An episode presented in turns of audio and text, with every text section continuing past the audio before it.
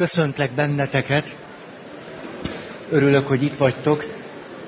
Nem hallottam villamos problémákról, úgyhogy muszáj pontosan kezdeni. Úgyhogy csinálom is, mondom is. A múlt alkalommal áttértünk egy újabb sémára, és ennek a sémának az a neve, hogy kudarcra ítéltség. És hogy megértsük pontosan, mit jelent ez, hogy kudarcra ítéltség, érdemes pár mondattal a velejét, a lényegét meghatározni.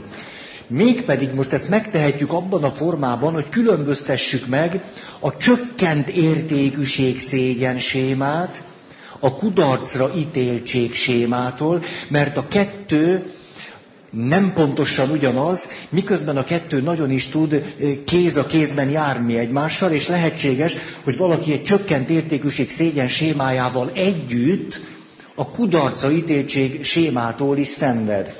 És ezzel már is kimondtunk egy fontos dolgot, amit többen kérdeztetek már tőlem az elmúlt hónapokban, hogy lehetséges az, hogy valakinek több sémája van. Van egy jó hírem. Lehet.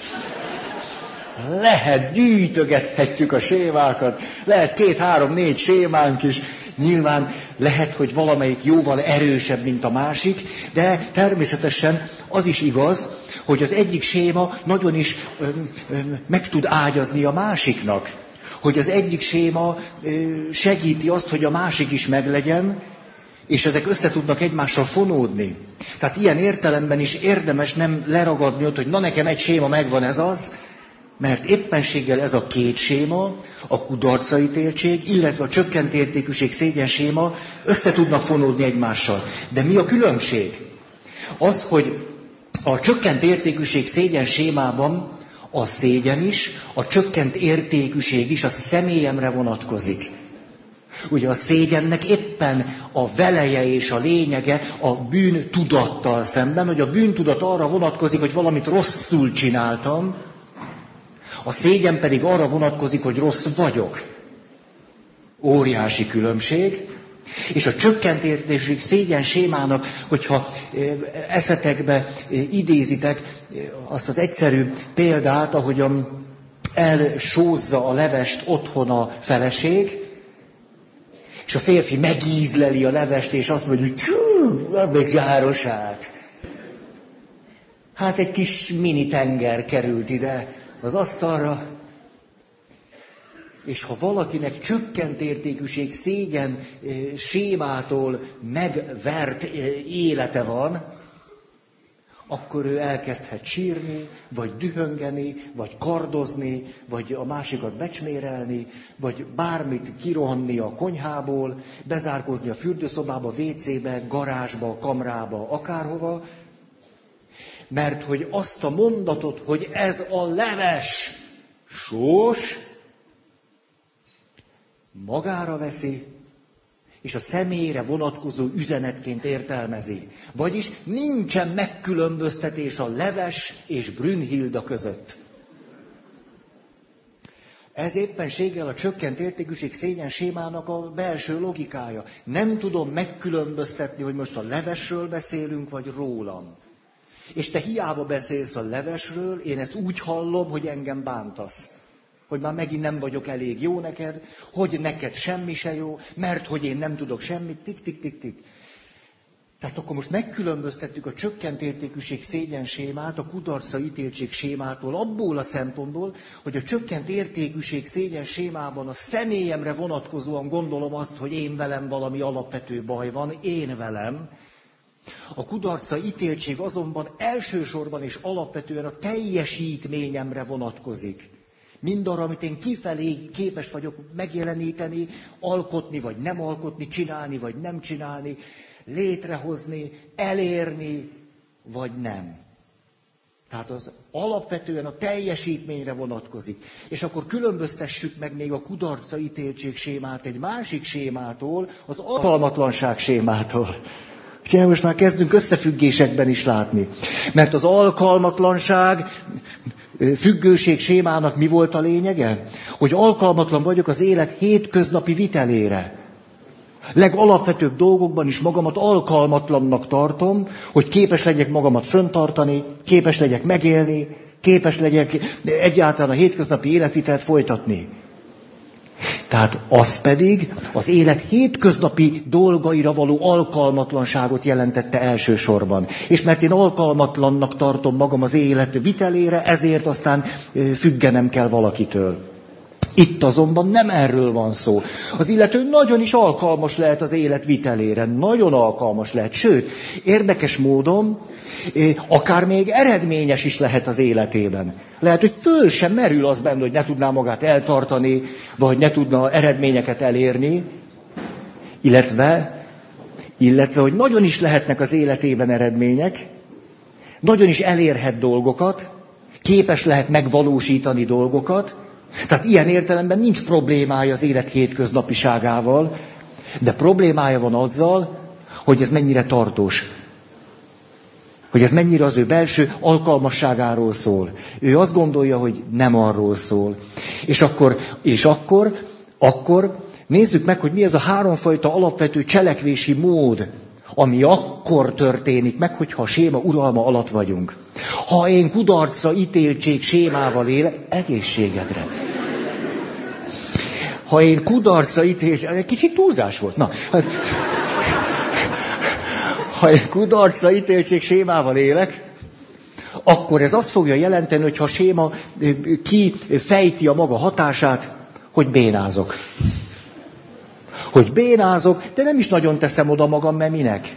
Hát úgyse fog sikerülni. Tehát olyan félgőzzel csinálom, tehát szinte önbeteljesítő jóslatként igazolódik, és fönn is tartom magam ezt a sémát. Mert nem szánok annyi időt például egy tevékenységre, amennyi kell hozzá. Az egyik legnagyobb bölcsesség, amit sok évvel ezelőtt megtanultam, az élet feladatok teljesítésére vonatkozóan, hogy annyi időt szálljunk rá, amennyi kell hozzá. Tudjátok, szóval ebből lehetne egy PHD dolgozatot írni egész biztos, giga meg a kutatásokat, és végül lesz belőle egy mondat. Hogy érdemes a dolgokra annyi időt szánni, amennyi kell hozzájuk. És hogyha ez evidens lenne, nem volna érdemes róla beszélni, de szó sincs róla, hogy az emberek többsége a legtöbb helyzetben szem előtt tartaná ezt az egyszerű mondatot, mert nem így van. És ezért lehet folyamatosan látni azt, hogy miután vagy nem is tervezek időt egy feladat elvégzésére, vagy kevesebb időt tervezek, mert azt mondom, ennyi van, emiatt állandó feszültségben élek. Saját magam hozok létre olyan helyzeteket, amely aztán olyan stressz helyzetet jelent, amire aztán nem tudok megfelelően válaszolni. Tehát ez egy nagyon-nagyon fontos gondolat, hogy annyi időt szállni feladatok elvégzésére, amennyi ahhoz kell. De hogyha én bennem a kudarca ítéltség séma munkál, akkor nem tudatosan is kevesebb időt szánok például a feladataim elvégzésére. Ezért aztán kudarcra ítélem magam, a kudarc meg is érkezik, ami megerősíti a sémában kapcsolatos hiedelmeimet, és a valóság álruháját ölti. Na, hogy hát tudtam én, hogy képtelen vagyok rá. Most 127-szer nem tudtam megcsinálni. Ugye, egy kerékcsere Ú, vannak közben, na jaj, már kerék. Na ezért jöttem, hogy a kerékcsere. Nem, nekem meg fontos, na. Mindjárt kezdődik a Forma 1-es idény, már kezdek egy picit... Egy kerékcsere, négy másodperc. De nem neked. Tehát, mondjuk, kapunk a kátyus úton egy jó kis defektet, hogy érdemes számba venni, hogy ez nekem mennyi időbe fog telleni. Mert különben megöl bennünket az idegesség. Tehát az négy másodperctől négy napig terjedhet. Tényleg nem vagyunk egyformák. Főleg, hogyha New Yorkban van a legjobb barátunk, aki tud gumit cserélni, vagy kereket, Hát onnan bajos azért, mire mindezt megszervezi, és mi ülünk a telefon mellett, hogy jöjjön a segítség. Az, az. Na tehát, a kudár, kudár, hát, kicsit ilyen, a kudarcra ítéltség sémában, hogyha idáig el, elmerültem, akkor a cselekvés módomat azt fogja meghatározni, hogy akaratlanul is és nem tudatosan is félgőzzel dolgozom, nem szánok rá elég időt, nem vagyok körültekintő, nem vagyok elég alapos, nem vagyok elég megfontolt. Csinálgatom. És a csinálgatomból állandó kudarcok érnek, és az állandó kudarcokból pedig állandó visszajelzés, ami megerősíti a hiedelmemet. Arra vonatkozó, hogy tessék, nekem úgysem sikerül semmi. Úgyse jutok sem erre se. Ez az első. Akkor tudjátok, a második az, amikor próbálom a sémának a logikájából fakadó helyzeteket elkerülni. Nyilván akkor magunk is kitaláljuk. Tehát például olyan munkát végzek, amiben semmi kihívás nincs. Mert azt viszonylag kevesebb eséllyel tudom elszúrni. Tehát van egy diplomám, de mosogatok. És ráadásul olyan helyen, ahol lassan is lehet. És esetleg, ha a padlót így kigumírozom, akkor, hogyha elejtem, akkor nem is törik össze. És akkor szép lassan, óránként négy tányér, és az akkor... Így tulajdonképpen a séma uralma kevésbé érezhető, csak nagyon boldogtalan vagyok. Akkor semmi kihívás, semmi feladatvállalás, semmi kockáztatás. Ugye ide hozhatnánk, ide hozhatnánk, de ezt nem akarom most hosszabban mondani, sok évvel ezelőtt beszéltünk róla, szakirodalom, öntyöm, pöntyöm, hogy mit jelent az, amikor valaki kudarc kerülő, vagy pedig mondjuk sikerre orientált. Hogy ez milyen egészen másfajta cselekvésmód, szemléletmód, hozzáállás, magatartásforma, belső világ.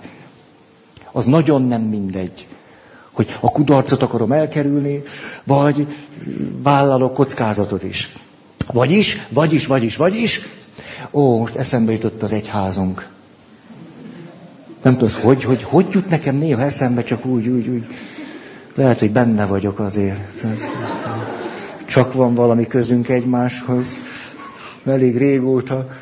Nem egyszer az a meglátásom, hogy szervezetek is tudnak kudarckerülők lenni, intézmények is tudnak kudarckerülők lenni, ahelyett, hogy eredményorientáltak lennének. És az eredmény alatt nem sikert vagy teljesítményt értünk, hanem gyümölcsöt. Tik-tik-tik. Most egy kritikus megjegyzés így online, mintha azért az egyházainkat valamiféle kudarc kerülő attitűd jellemezné. Csak semmi kockáztatás, csak úgy mindent, hogy, hogy nem is vagyunk túl lelkesek. Tehát így, szépen, Na ebből majd lehet kivágni néhány másodpercet, és akkor Feri atya és az egyház színen. Tehát nem csak az egyes ember lehet kudarc kerülő, vagy pedig valamerre, na gyerünk, csináljuk, aztán, hogyha elrontjuk, majd tanulunk belőle, bocsánatot kérünk, akkor azt akkor megyünk tovább. Ne. Intézményekben is lehet ez, hogy ne csak se, se, sem. Ez a második jól begyakorolható magatartásforma, hogy nem szeretném átélni, hogy az életem kudarcos, hogy nem, nem, nem tudok elérni semmit se, sport terén, munka világában, valahol, ahol küzdelem van, harc van, valami ütközés is van, versengés van. Ezért inkább hátralépek minden olyan helyzetből, amiben versengés van. Mindenből. Sőt, sőt, az is lehet, hogy ebből életfilozófiát alkotok, nem együtt, együttműködés, együttműködés. Megértés, türelem. Én nem vagyok ilyen. De például most jöttem le ide, egy olyan utcában is megyek, ahol két autó nem fér el egymás mellett. Ebből az adódik, hogy a Kresznek bizonyos szabályait kell évényre juttatni. Remélem tudjátok, hogy ahol parkoló autók vannak, oda kell lehúzódni. Ugye? Most, ha én azon az oldalon megyek, ahol nekem elsőbségem van, mint például ma este, és jön velem szembe valaki, aki mondjuk háromszor is lehúzódhatna, míg nekem ott van a járdaszegély, és akkor egyszer csak úgy találkozunk 20 centi távolságra, én általában tartózkodni szoktam. Már úgy ott. És akkor meglátjuk, hogy mi lesz. Tehát éppensége nem, mondjuk, nem vagyok ilyen, hogy is mondjam, ilyen mindenáron kudarc kerülőre behúzalozva, meg, meg konfliktus kerülőre se annyira. Szóval, szóval, a, most hogy jutottam ide? Tényleg honnan? Nem tudod. Ez, ez nagy kudarc azért most így. Közben én vagyok, itt nem segít senki, tehát azért ez nem könnyű. Tehát akkor a második, mindenféle kudarc elkerülése. Akkor aztán mindenféle konfliktus elkerülése, és akkor életfilozófia abból, hogy mindent olyan megértően, és bársonyosan, és puhán, és finoman. Például bizonyos közlekedési helyzetekben nem biztos, hogy mindig jó szándékkal kell megoldani valamit, ha létezik kressz. Le. Például, hogy ma délután belém jött valaki. Kedvesen, aranyosan. De majd erről később fogok beszélni. Már volt kerékcsere, minden, majd azért ez is, ez is. Lehet, hogy ezért nagyon Harmadik cselekvésforma, ha a séma uralma alatt állok, és nem látok ki belőle, akkor túl kompenzálhatom a sémát, hogy kudarca vagyok ítélve, sikertelenre vagyok gyúrva, ez pedig akkor azt jelenti, hogy megpróbáltok erőnek, erejével teljesíteni, eredményeket elérni. Látszólag és bizonyos szempontból kívülről nézve, akik kudarca ítéltség sémával élnek, elérhetnek komoly eredményeket. A kérdés azonban az, hogy mit élnek meg belül. Emlékeztek, hogy a csökkent értékűség szégyen sémával élők mit élnek meg belül? Leülök. Ez most az én kudarcom lesz. Nem emlékeztek rá.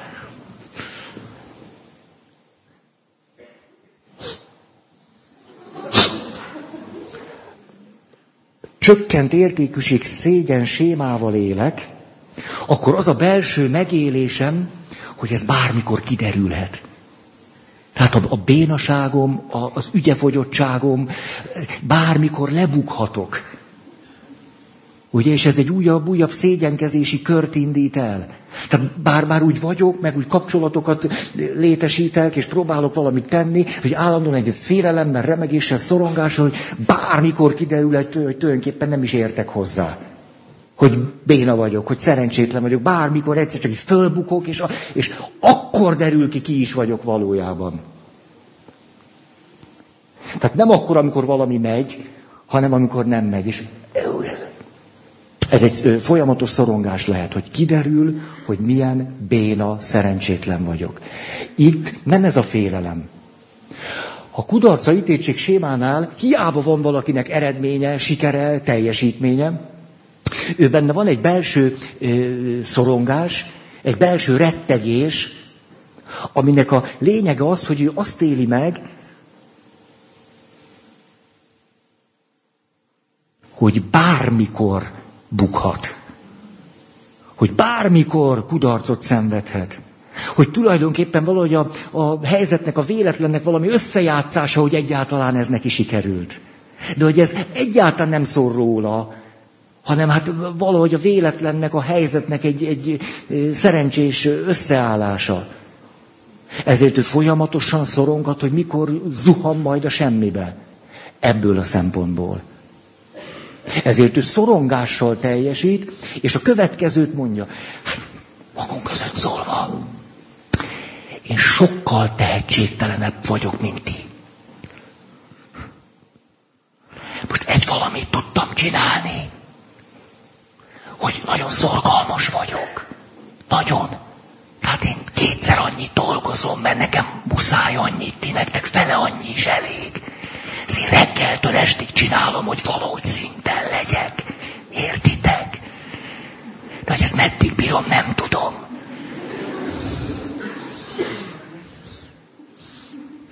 Mert nyilvánvaló, hogy én nem vagyok olyan jó, mint ti. Nehéz így nagyon. Mikor vagy el az erőm, ettől félek. Rendicsek? Lehetett ezt hallani? Vagy csak így magam előtt? Ez milyen szép, ez a hangosítás, ez nagy dolog. Tehát attól fél és retteg, akinek kudarca, ítéltség sémája van, hogy nyilvánvalóan ki fog derülni, az élet ezt majd bebizonyítja és megmutatja, hogy ő tulajdonképpen tehetségtelen, hogy ő azt nem is tudja csinálni. Csak a szorgalmával, kitartásával, ember feletti erőfeszítésével valahogy ő azért a felszínen tartja magát. De hát, hogy ez meddig fog menni, nem lehet tudni. Ez volt a cselekvés mód. Tehát akkor még egyszer mondom, a kudarca ítéltség sémának a lényege valamiféle eredményre, teljesítményre vonatkozik. Nem a személyemre, és nem az élet hétköznapiságának a ö, föntartására, hanem teljesítményre, eredményre. Hm. Na akkor, jó, sok mindent szeretnék mondani. Beszéltünk arról, emlékeztek egy évvel ezelőtt, hogy a jól létnek milyen öt másra vissza nem vezethető területe van. Tehát ha jól akarunk lenni, nem jól érezni magunkat, jól akarunk lenni, akkor pozitív érzések és érzelmek, pozitív érzelmeknek a megengedése, megbecsülése, átélése, elmélyítése, tehát pozitív érzések, elmélyültség, az élet értelmének a megtalálása, kölcsönös, egymásra számíthatunk emberi kapcsolatok, és az életnek valamiféle gyümölcsözése. Hogy látom, hogy ahogy élek, annak van, van értelme. Nem csak az élet értelmét látom, hanem azt is, hogy ahogyan élek, annak vannak gyümölcsei. Ez az öt. Egyik a másikkal nem helyettesíthető. Erről beszéltünk egy évvel ezelőtt, tehát erről nem akarok beszélni, csak ezt úgy veszem, hogy már tudjátok. Látjátok? De azért elismételtük. Most amiről beszélni szeretnék éppen a kudarca ítéltséggel kapcsolatban, nézzük azt meg, hogy ha egy egész életre szólóan tekintünk saját magunkra, akkor mit mondhatunk el a jól lét és a célkitűzések összefüggéséről? Tehát életcélok és jól lét, élet hosszig tartó összefüggésbe ágyazva. Így mondtuk azt, első pont így szólt, hű, erről még hosszabban szeretnék. Ez mind ilyesmi lesz, hogy szálljunk annyi időt a dologra, mint amennyi kell hozzá. Ilyesmiket fogok mondani, és ez valaki, na, ne becsüljük le ezeket a mondatokat szerintem. Az első így szól. Akkor tudunk jól lenni, és ez már most a gyakorlat. A jól lét elérésének a gyakorlata. Hogy valósítsuk azt meg? Célok?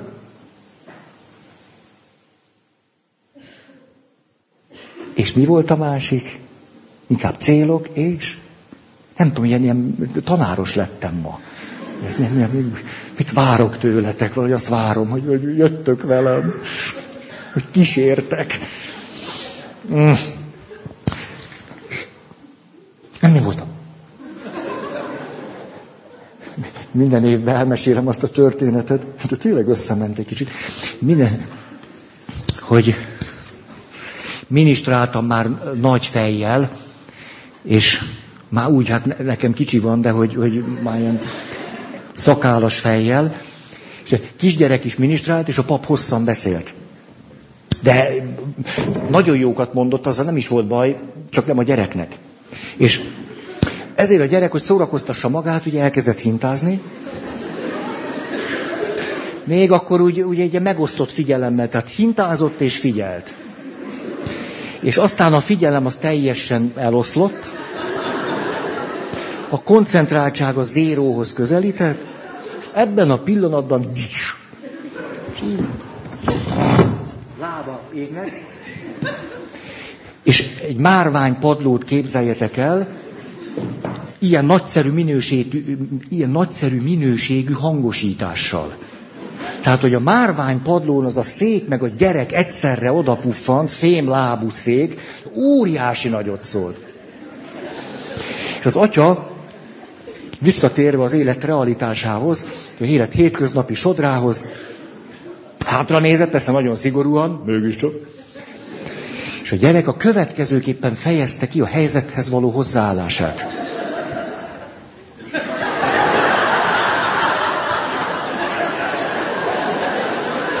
De mindezt így.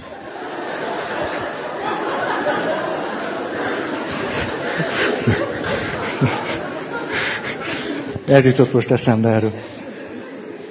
E tényleg ezt haza is viszem, ha megengeditek, föltűzöm, és az én rontottam el. Hogy ezt így minden nap lássam, hogy micsoda kudarc itt. Az, én tapostam össze, ezt én csináltam. Nem más, hanem én, én a saját lábammal. Szóval, hogy akkor tudunk jól lenni hosszú távon, nem egy nap, egy hónap, egy év, hosszú távon, ha az életünk egész távlatát nézzük, ezért szeretem ezeket a kutatásokat. Most hogy vagyok, egy élet hosszig, hogy, hogy tudok jól lenni. Jaj, itt mászkálok, ez jól esik. Ha a szükségleteinket tudjuk összefüggésbe hozni az élet céljainkkal.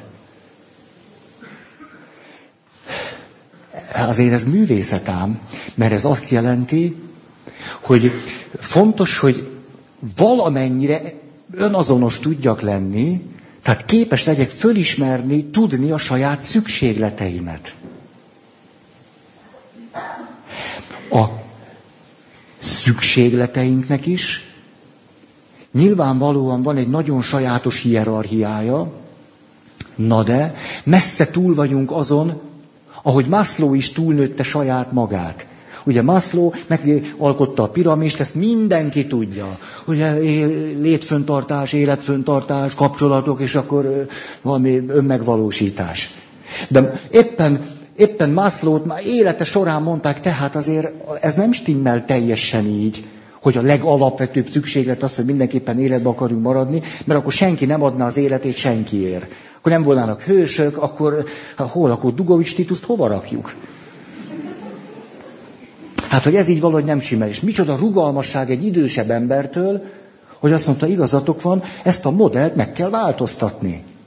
És tudjátok, még egy, még egy piramis megváltoztatta ezt a modellt. Nagyon csúnya dolog, hogyha egy felső oktatási intézményben még mindig az eredeti változatot tanítják. Az már 70 éve nem úgy van. Na jó, 50. Mindig kukacoskodtok. Vagyis, vagyis, akkor melyek a legmélyebb szükségleteim?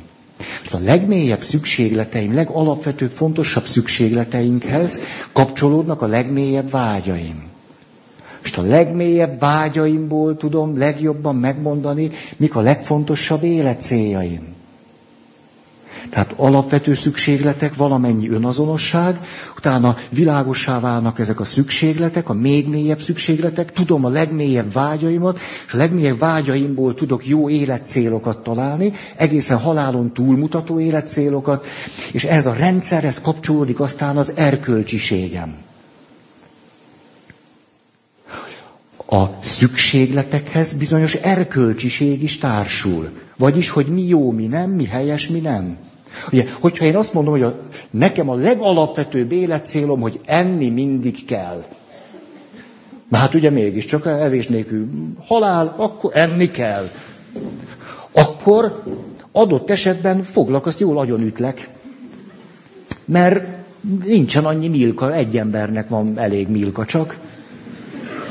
Ott az nem, nekem meg a milka kell. Tehát ott egy, egy, egy egy tábla volt, és ne haragudj, de hát... A legalapvetőbb szükséglet, enni kell. Akkor azt mondom, ha az én legalapvetőbb szükségletem az, hogy enni mindig kell, és ezt, ezt, a, ezt a logikát, ezt a semmi nem írhatja fölül, a szükségletből értékek jönnek, és az értékekből erkölcsiség következik. Szükséglethez kapcsolódnak értékek. Az étel, az élet, létföntartás, micsoda nagy érték. De akkor ez azt jelenti, hogy ha én éhezek, akkor oda megyek, és akkor agyon csaplak. A másik ember meg azt mondja, hogy én fölfedezek magamban egy mélyebb szükségletet, például az összetartozásnak a mély szükségletét. Hogy tudhassam, hogy nekünk van közünk egymáshoz. Hogy átélhessem azt, hogy te is ember vagy, és én is. Hogy közünk van egymáshoz. Hogy talán, és akkor, na, akkor ez azt jelenti, hogy nem csaplak agyon, azt a Gyökösi Bandi bácsi írja egy megrendítő történet, hogy ott a lágerben, ez azt hiszem nem, nem gulág volt, hanem, hanem munkatábor, és akkor Málenki robot, volt egy bácsi, aki érezte, hogy meg fog halni, hogy ő, ő, ő, ő már nem. És fölvette mindig az ételadagját, és odaadta a legfiatalabbaknak. Szóval nézzétek, most én egy heti ételt inkább nektek adom, mint hogy megegyem, úgyis meghalok.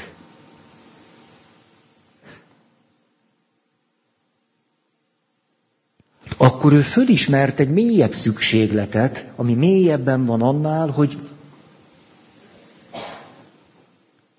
most akkor a mélyebb szükségletekből fakadnak az értékek, az értékekre vonatkozóan jelenik meg az, hogy valamiféle erkölcsiségem van, tehát az meghatározza a cselekvésemet, hogy ez fontos, ez nem annyira, ez még fontosabb, hogy akkor mi helyes, mi nem, vagy mi igaz, vagy mi nem, vagy mi jó, vagy mi nem. És ehhez kapcsolódnak a célok, életcélok, akár halálon túlmutató életcélok. Érthető ez a rendszer. Tehát egyáltalán nem mindegy, hogy ki hogyan ismeri föl a saját szükségleteit? Hogy milyen szükségleteket ismerek föl? Hogy eljutok-e a mélyebb szükségleteimhez, vagy nem?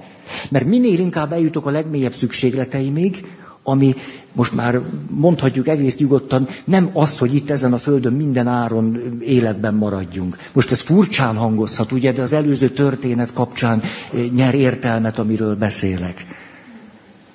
Akkor ez azt jelenti, hogy a legmélyebb szükségleteimhez elérek, onnan a legmélyebb vágyaimat elő tudom hozni, majd erről még külön is szó. A legmélyebb vágyak adhatják a legnagyobb erőt és motivációt és ösztönzést, ezt a kutatások jól bizonyítják, majd erről szerintem következő alkalom. Ehhez kapcsolódik az értéktudatom, az értéktudathoz egy erkölcsiség és célok. Ha! Miben van a nehézség?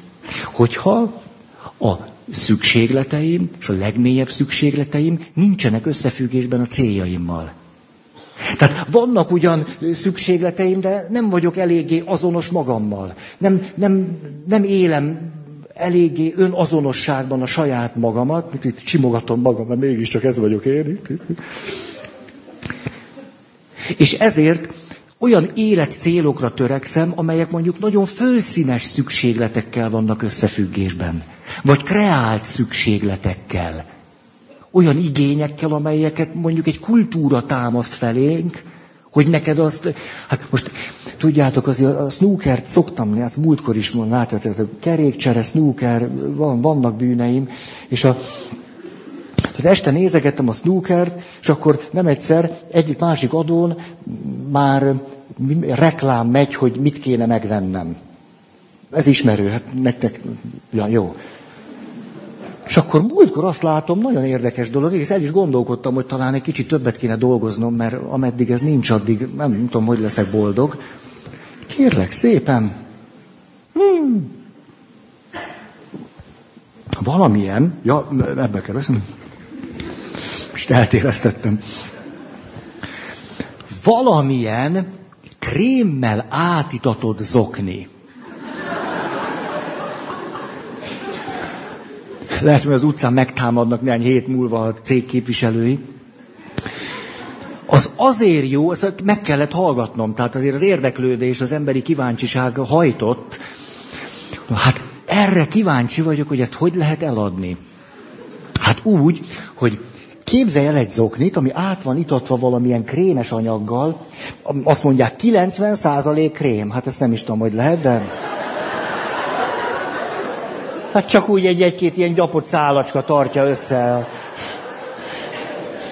És kérlek szépen, mindegyikünk álma így valósuljon meg, hogy azt ígéri ez a termék, hogy amikor te hajcsizol, csicsikálsz, a közben azért egy kicsit a lábaddal fészkelődsz, ugye? Arról nem is beszélve, hogy a bőröd is képes beszívni onnan valamit. Tehát miközben te semmit nem csinálsz, a kicsinke kis lábad, a te kis talpad baba puhaságú lesz. Hmm. És nincs többé repet sarok. Durván kongó léptek. Csak suhanás és áramlás, hömpölygés és fló. És mindez semmi másra nincs szükséged, mint arra az oknira.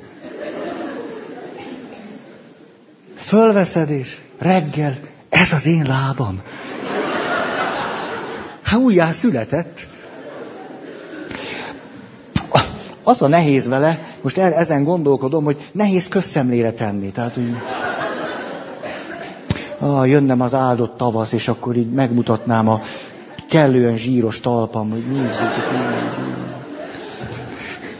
Most miért mondom el ezt a hülyeséget? Jó, hát melyen vagyok, de most azon túl, mert hiszen egy kultúrában élünk, ezért maga a kultúra is alkalmas lehet arra, hogy elszakítson bennünket a valódi szükségleteinktől, legmélyebb szükségleteinktől, vágyainktól, legmélyebb vágyainktól. Ezért lesznek céljaink, és törekszünk is a céljaink megvalósítására, de ha azok nincsenek összefüggésbe az egyre mélyebb szükségleteinkkel, vágyainkkal, ebből nem fakad valami erkölcsiség, értéktudat, cselekvésmód, cél, akkor nem vagyunk jól. Hiába lesz baba puhaságú a talpam rücske.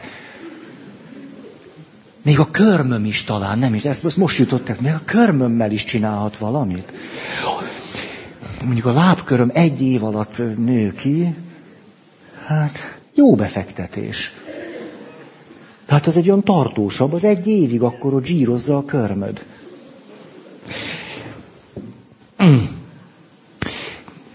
Ez az egyik, hogy ha nem tudunk valamiképpen függetlenedni egy olyan kultúrától, ami nem vág egybe a legalapvetőbb, legmélyebb emberi szükségletekkel, vágyakkal, értékekkel, erkölcsiséggel, célokkal, akkor hiába vannak életcéljaink, el is érhetjük őket, nem leszünk jól.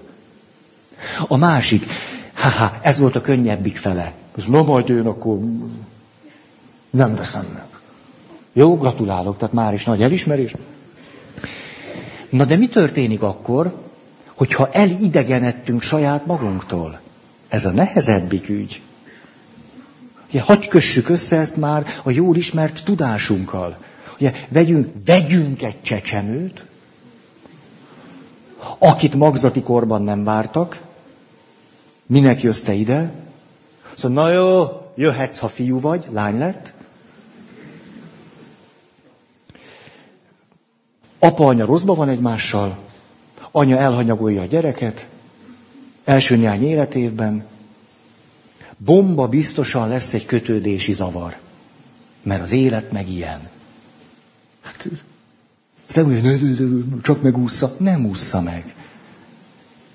Ott van egy kötődési zavar. Ugye, hogyha ha a legalapvetőbb szükségleteim magzati csecsemőkorban nem elégülnek ki, akkor nem egy belátásom lesz, hogy na ezek nagyon fontosak továbbra is, csak anyám nem tudta kielégíteni őket. Szegény anyám, hogy erre nem volt alkalmas, de azért én szeretem őt. Nem így megy hanem úgy, hogy ahhoz, hogy életben tudjak maradni, Kezdek eltávolodni ezektől a szükségleteimtől, és megpróbálok olyasmi felé irányulni, ami elérhetőnek tűnik. Nem, de? Hát ha sírok hónap számra, hogy anyám jöjjön, és anyám nem jön, hát akkor az életképességemet nem fogja segíteni, ha én továbbra is anyám után sírok. Akkor nézni kell valami tárgy után, mert az elérhető. Akkor cumi, tárgyak, mert az elérhető. És nyilván nagyon sok szülő azt is mondja, ott a tárgy, hát adunk neki, szájába dugunk valamit, oda tesszük, majd az zörgeti, tik-tik-tik. Vagyis a szeretet igény tárgyiasul. Aztán szeretet igény szexualizálódik. Hú, ez jó, ezzel lehet egy kicsit. Csak nem jut eszembe egy harmadik, pedig az... Az de jól szólna. Tehát anyagiasodik, vagy szexualizálódik, elidegenedik az a valaki, akinek az alapvető szükségleteit nem elégítik ki, na de ő azzal van, ő neki ez föl se tűnik. Tehát ezért például lesz egy ö, anyagiasságra törekvés. Mert ő azt tanulta meg, hogy az elérhető, nem is bízik az emberi kapcsolatokban. Hát kialakul egy kötődési zavar, már nem is akar kötődni. Hát nincs is egy alapvető mély tapasztalata, mintája, hogy az lehetséges volna. Vagy hogy az jó lenne. Vagy pedig lehet, hogy ott van benne a vágy, próbál tartozni valakihez kötődni, rögtön jön a félelem, Hát az alap tapasztalatom az, hogy elvesztettem anyát. Hiába akartam én, kudarc lett a vége. Én nekem nem kell több kudarc. Inkább dolgozok ragyásig, és akkor veszek, veszek. Zöldet veszek, narít, feketét, sárgát, akkor ezek lesznek, és akkor így. Melyiket rontottam el? Ezt. Nem, ezt. Júj, melyik volt? Ezt is most elrontottam. A zöld. Édeseim. Hát, a szakirodalmat tudnátok így. Kérdezem a jól lét elemeit, és a, a zöld. Hát erre nem, nem sokra, nem sokra visszük így mi együtt. Itt jól el, el vagyunk, hogy itt... Na, jó. Szóval... Szóval ebből több minden következik. Az egyik, hogy hagyjuk abba magunk bántását.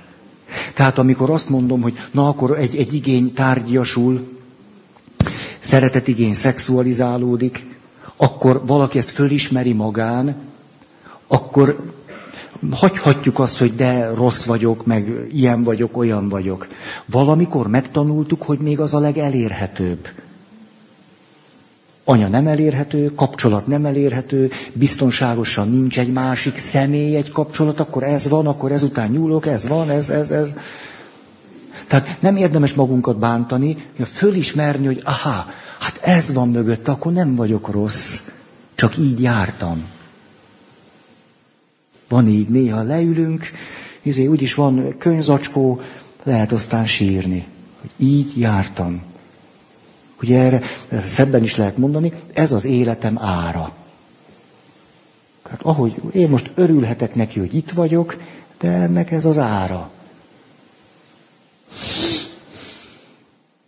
Tehát ezért nem egyszer a gyógyulásnak az útja, hogy valaki egyáltalán magához térjen,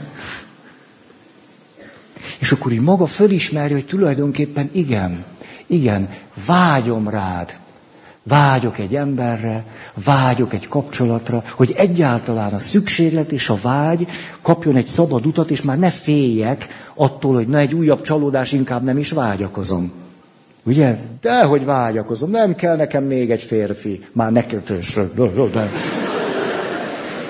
Vagy még egy nő.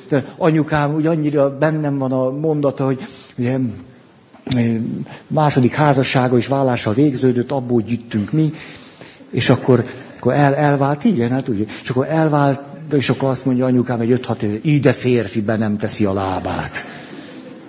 Ugye ez nem a medence volt nyáron, a Palatinuson, hanem ez volt a lakásunk, hogy bejött, ő de férfi, mert nem teszi a lábát. Ugye, nem akart még egy csalódást.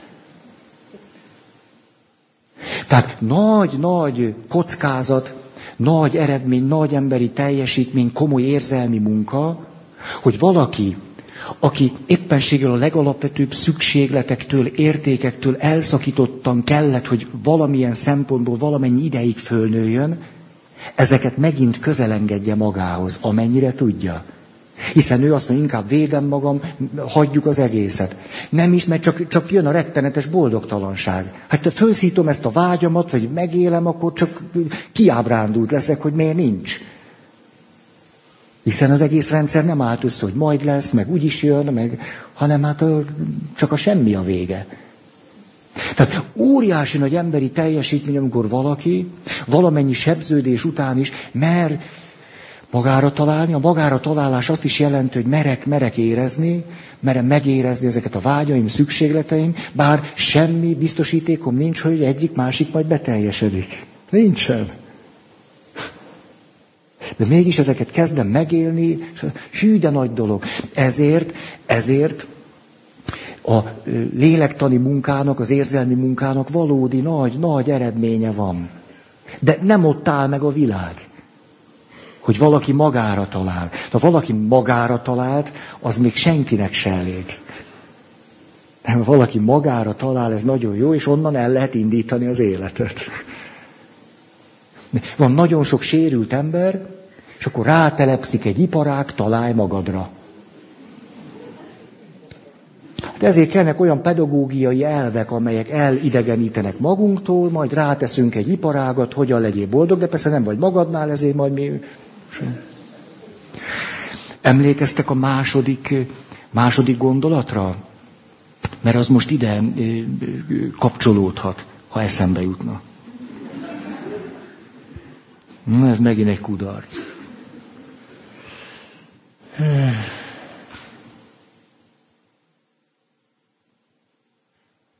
Mi a második gondolat? Milyen maradjunk az elsőnél, akkor az a biztos, és akkor nem, nem lesz baj. Szóval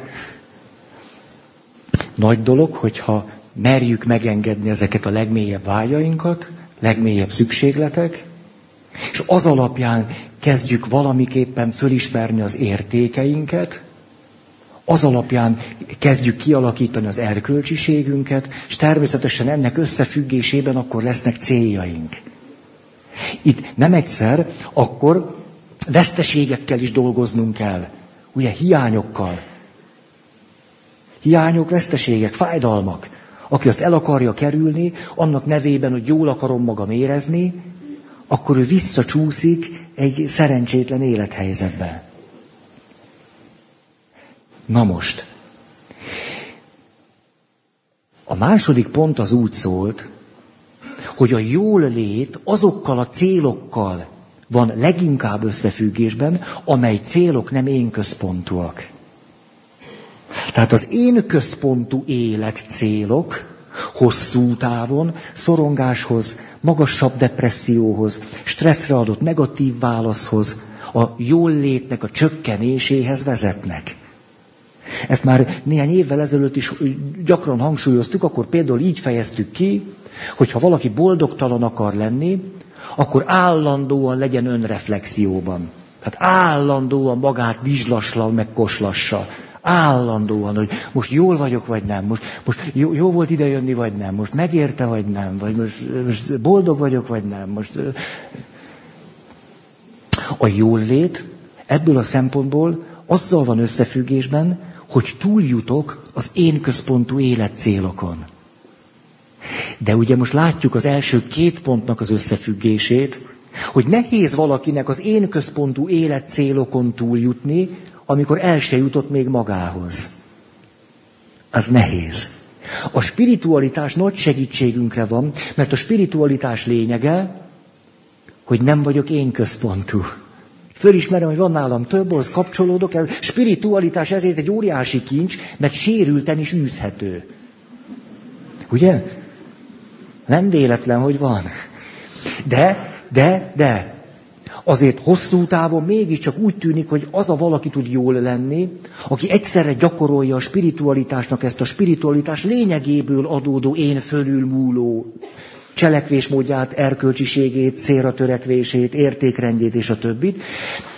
És ezzel együtt a személyiség fejlődésbe is valami energiát fektet, és megtanul egyre közelebb lenni magához is. Ez azt jelenti, hogy ehhez pedig valamennyi én központuságra szükség van. Valamennyire. Valamennyire. Egy kicsit dolgozni ezen is.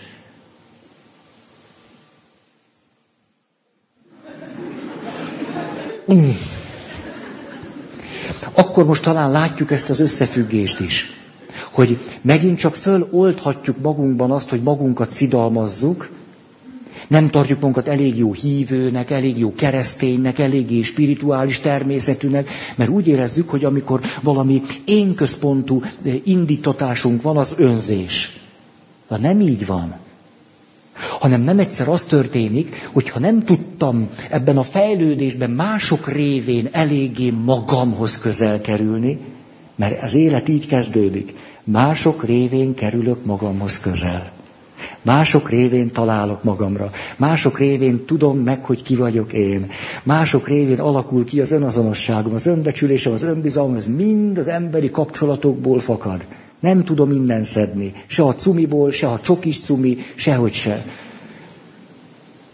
Hát valakinek ez nincs, bölcsen teszi, egy megengedi magának, hogy az életében legyenek helyzetek, kapcsolatok, törekvések, amelyekben magához tud közel kerülni.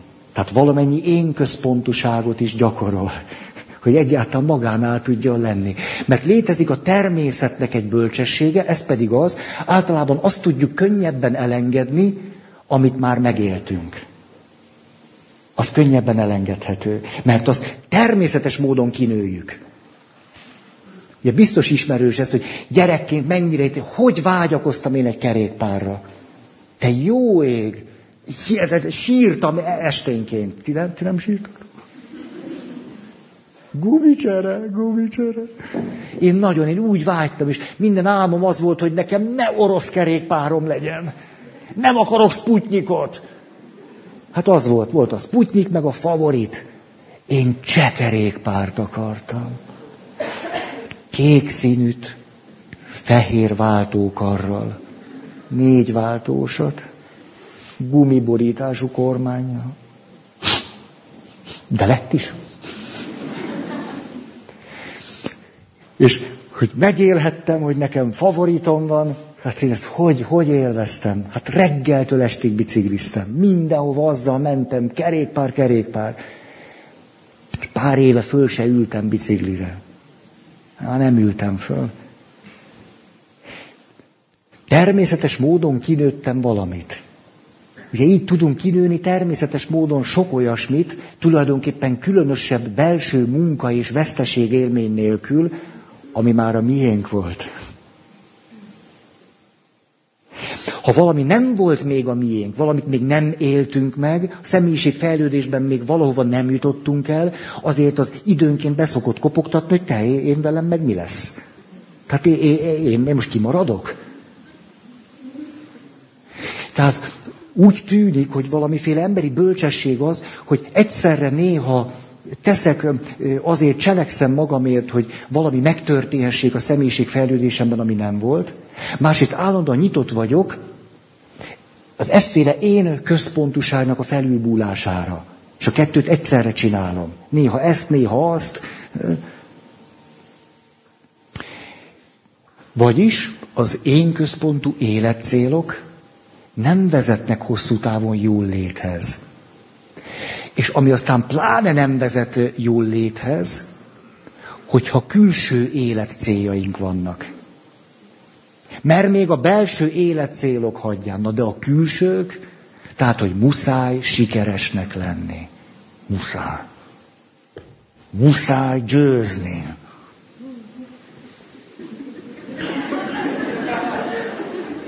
Muszáj. Muszáj azt megvenni, elérni, muszáj birtokolni, muszáj. Ettől leszünk bomba biztosan a legboldogtalanabbak. Főleg pedig, hogyha olyan külső életcélokra törekszünk, hosszú távon, amelyek tényleg nincsenek a mi kezünkben. Tehát dobok egy cuccot a hálón, hogy kérek egy millió lájkot. Az egymillió lájk után való epekedés egy klasszikus formája egy olyan életcélnak, amitől boldogtalannak lehet lenni. És azért nagyon jó boldogtalan életcél, mert ha nem érem el, akkor is boldogtalan vagyok, és ha elérem, akkor is. Mert egy annyira semmilyen belső szükségletet nem fejez ki, hanem azt, hogy te nyomtál egy... Ez milyen belső szükséglettel van összefüggésben? Semmilyennel, tehát ha elérem, akkor se vagyok jól. Helyhaj. De látjuk most ennek az összefüggésnek azért a hátterét, a nehézségét hogy nem olyan könnyű embereknek azt mondani, de hát, egyszer ne én központú életcélokra törekedj, ennyi az egész, mehettek haza, hello, hello, vigyetek egyet, és akkor találkozunk a farsangon. Nyilván nem lennétek itt, ha ez ilyen egyszerű volna. Beszéljünk még valamiről. Mennyi az idő? Nem tudom, hogy beszéltek ti.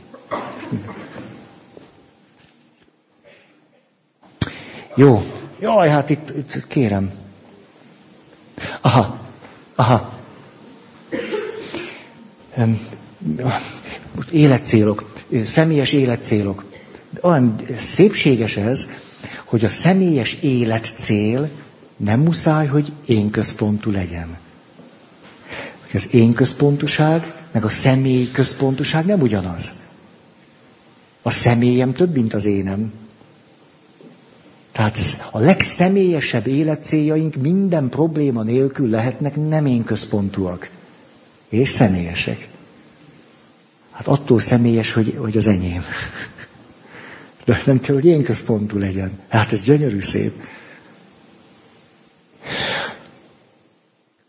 De sokan kérdezték tőlem, miért van az, hogy ma akkora feladat lett társkapcsolatban élni, házastársi kapcsolatban élni, hogy mi bénábbak vagyunk, vagy ügyetlenebbek.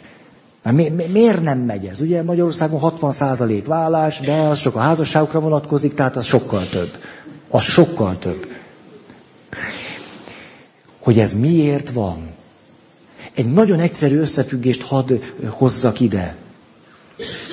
Minél inkább én központúan élünk, minél inkább az önmegvalósításnak az ön kifejezés részét helyezzük előtérbe, annál inkább minden, amit teszünk, egy egyéni életfeladattá válik.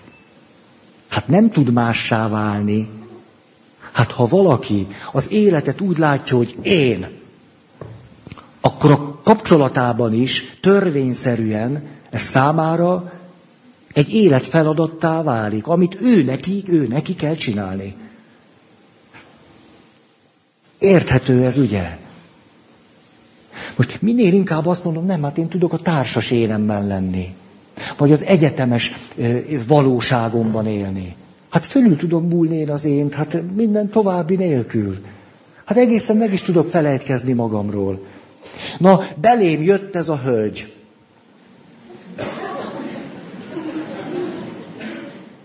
Nem általánosítok, de az volt.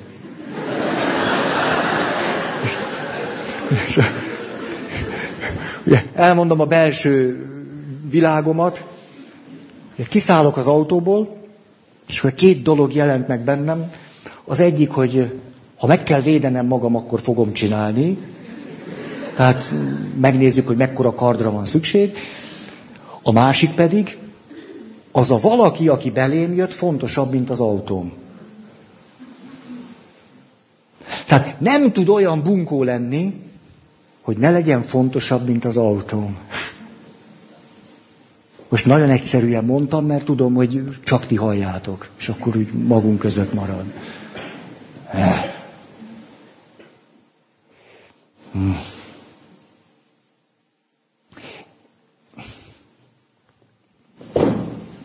Tehát lehetséges az, hogy ki lépjünk abból, hogy én központú életcél, hogy megvédem magam az én központú.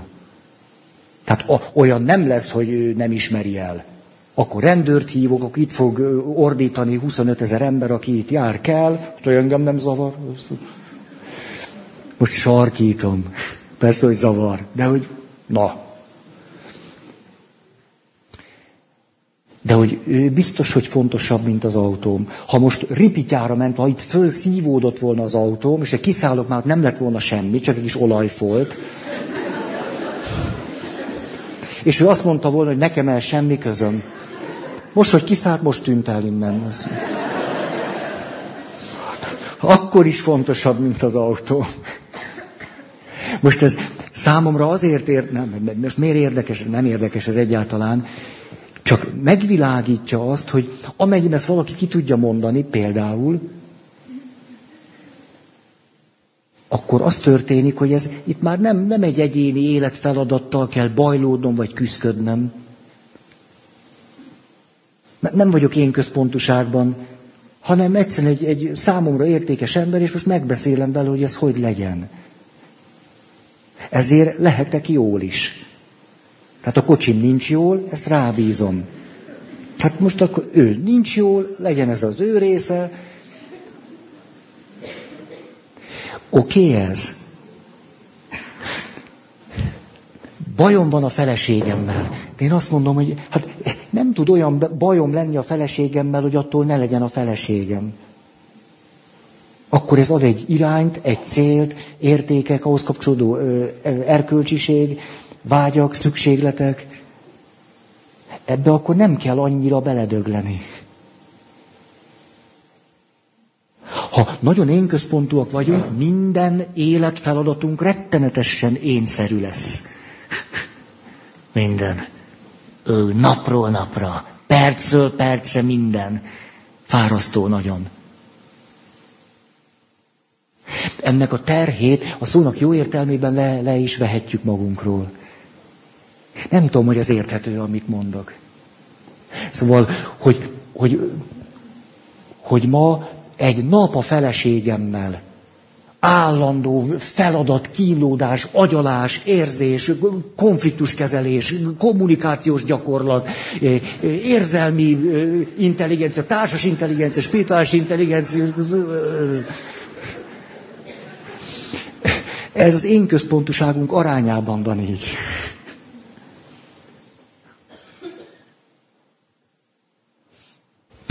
Ez az ára, hogy magunkra találtunk.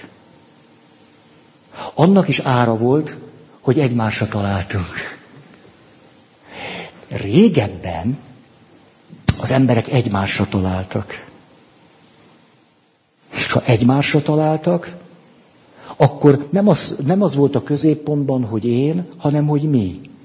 Akkor ez már nem olyan értelemben volt egyéni életfeladat, mert akkor azt mi csináltuk? Akkor na, hogy legyen?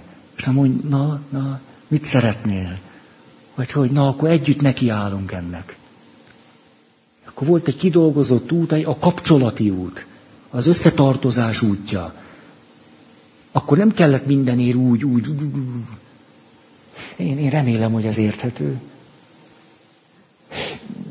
Szóval semmi rendkívülit nem látok abban, hogy minél inkább még az individuális természetünkben vagyunk, annál inkább tűnik föl, hogy a kapcsolatunk, a kapcsolataink, akár a legfontosabbak is, valami állandó, megveszekedett erőfeszítést igényelnek. És persze ennek arányában nagyon elégedetlenek tudunk lenni, mert úgy vesszük ki, hogy mi iszonyú sokat dolgozunk valamiért, te meg nem. Hát mi üljön reggeltől estig. Oh. nem tudom.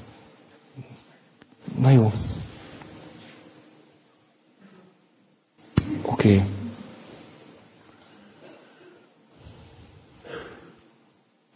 Tehát a belső cél, csak hogy ezt kimondjuk, a belső cél nem én központú cél. Belső cél, személyes cél, nem én központú, ha hosszú távon jól akarunk lenni. De látjátok, azért is beszéltem az elején önmagunkra találásról, hogy ez nem az én kárhoztatása, mert olvasunk különböző könyveket, és átesnek a ló másik oldalára. Egyáltalán nem kiáltok a farkasokkal, akik azt üvöltik, hogy minden rossznak az én a forrása. Ha nem volnánk annyira individuálisak, akkor én ezt nem, nem szeretem ezt a beszédet. Ez nagy dolog, hogy magunkra tudunk találni. Ez nagyon nagy dolog. Hogy talán éppen azért vagyunk annyira önzők, mert nem találtunk még magunkra. Aki magára talált, nem akar önző lenni.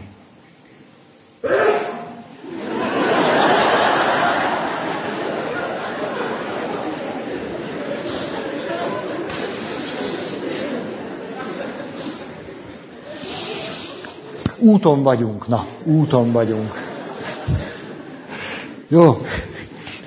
Jó. Következő. A, akik az élet céljaik elérésére oda teszik magukat, abba bevonódnak, annak átadják magukat, szinte magukról megfelejtkezve. Érdekes ez?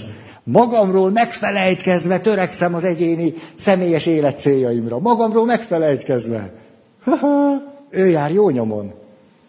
Tehát minél inkább bevonódva, odaadva, elköteleződve a céljaink felé, nem kíméljük magunkat, odaadjuk magunkat, tik tik tik tik annál, annál inkább van esélyünk arra, hogy jól legyünk. És minél inkább meg akarjuk magunkat őrizni, azt hiszem, Csinálom, de azért ne fájjon. De képzeljünk el egy sportolót, van egy célja, ugye Rio. Azt mondja, jó, hát edzek, de azért, azért annyira ne. Hát, a jó ég, már 120. Ó. Hát azért mégiscsak jól is akarom érezni magam, azért ez a 100. Hú. Szerintem eh, nem, ennyi elég is lesz ma. Nem megyek, ha csak hol a gyúró egy kicsit, az le. Megyek is a gőzbe, mert ez már sok lesz így. Na, tehát, akik, ugye megvan akkor az egész rendszer. Tehát önmagamra találtam mások révén. Mások révén. Hogy tud valaki magára találni mások révén, ha a mások is már maguknál vannak, ezért ráérnek, hogy segítsenek nekünk magukra találni. Ez érthető, nem? Tehát, hát ha az én édesanyám nincs magánál, akkor hiába sírok ott, magával van elfoglalva. De az édesanyám már magára talált, vagy képes egy jóféle spirituális ugrásra, tényleg a kóda ugrik hozzám. Azt mondja, bár az én szükségleteim is elégültek ki, de hallom, hogy sírsz. Na, tehát akkor most jó van, most akkor nekem hiányzik valami, én meg megszoptatlak. Most akkor ez így van. Tehát ha nézzük a teljes rendszert, akkor látjuk legmélyebb vágy, legmélyebb szükséglet, értékek, erkölcsiség hozzá, célok, és közben pedig a célokért bevetem magam, nem én központú cél, de belső cél, és elfelejtkezek magamról. Miközben a céljaimat csinálom.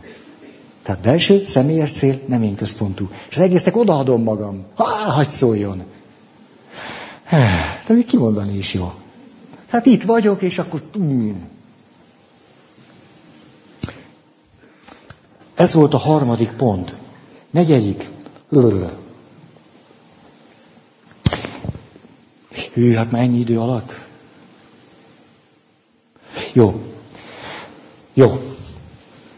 Azok vannak jól, vagy jobban, akiknek van egy belső tudatuk arra vonatkozóan, hogy a céljaikat el tudják érni. Ugye ez pont a sémával ellentétes. Kudarca vagyok ítélve, nem a céljaimat el tudom érni. Alkalmas, képes vagyok rá. Belső monológ, emlékeztek? Valaki ott áll, úgyse fog sikerülni. Ez a kudarca ítéltség belső monológiának egy szava. Úgyse fog sikerülni. Ú, biztos el fogom bénázni. De az is az, hogy győznöm kell. A győznöm kell mondat a kudarca ítéltség mondata. Ha valaki azt mondja, hogy meg tudom csinálni, az a győzelem felé visz. Ütheted akár, hogy a labdát, hú, visszaadom. Ez a győzelem felé visz. Állok ott, és győznöm kell. Ugye ebből nem lesz semmi. Snooker. Ott a golyó, mondja, muszáj ezt a frémet megnyerni. Hát ettől a golyó nem fog bemenni a lyukba. De magam, akkor meg bement. Hát egészen konkrétan a cselekvésben is igaz az, hogy én közben muszáj nyerni, nem jó. Nem jó. Meg tudom csinálni, az jó. Képes vagyok rá, az jó. Mindent beleadok, az is jó. De hogy győzni kell, az nem. Hogy muszáj, hogy így legyen, az se. Vagy az, hogy úgyse fog sikerülni, na erről nem is. Erről az öntudatról elmondok egy pöttyös történetet itt a végén. Hát, akkor keresztelő Jánosos evangélium volt, akkor azt kérdeztem a gyerekektől, mert a beszéd ebbe az irányba ment, hogy nem is a keresztelő János, há, há, há, há, hanem kánai menyegző. Jézus a vizet borrá változtatja. Ugye ennél csak egy dolog volt nagyobb. Volt egy pap, lelki vezetője volt a szemináriumnak, ő a kenyeret változtatta borrá. Igen, mert rosszul mondtam is a szövegét.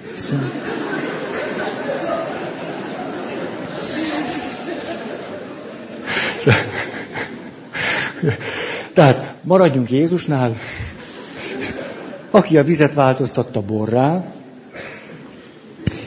de ugye a nász nagy megízlelte a borrá vált vizet, nem tudta honnét való, és tulajdonképpen ott a közvetlen környezeten kívül senki se tudta, hogy honnan való, csak hát itták a finom bort, és örültek neki. Tehát, hogy Jézusnak egy olyan csodája, ahogy hozza János evangelista, amit csak néhányan tudnak, hogy honnan származik, a többiek pedig csak a gyümölcsét élvezik.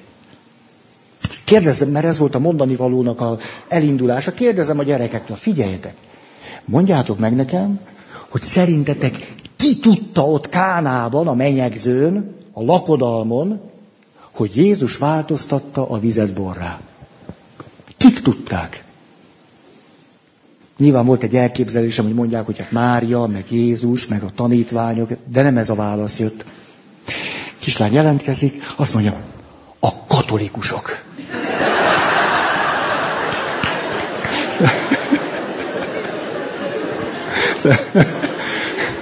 Ez a kompetencia tudat. Önazonosság, identitás, ide nekem.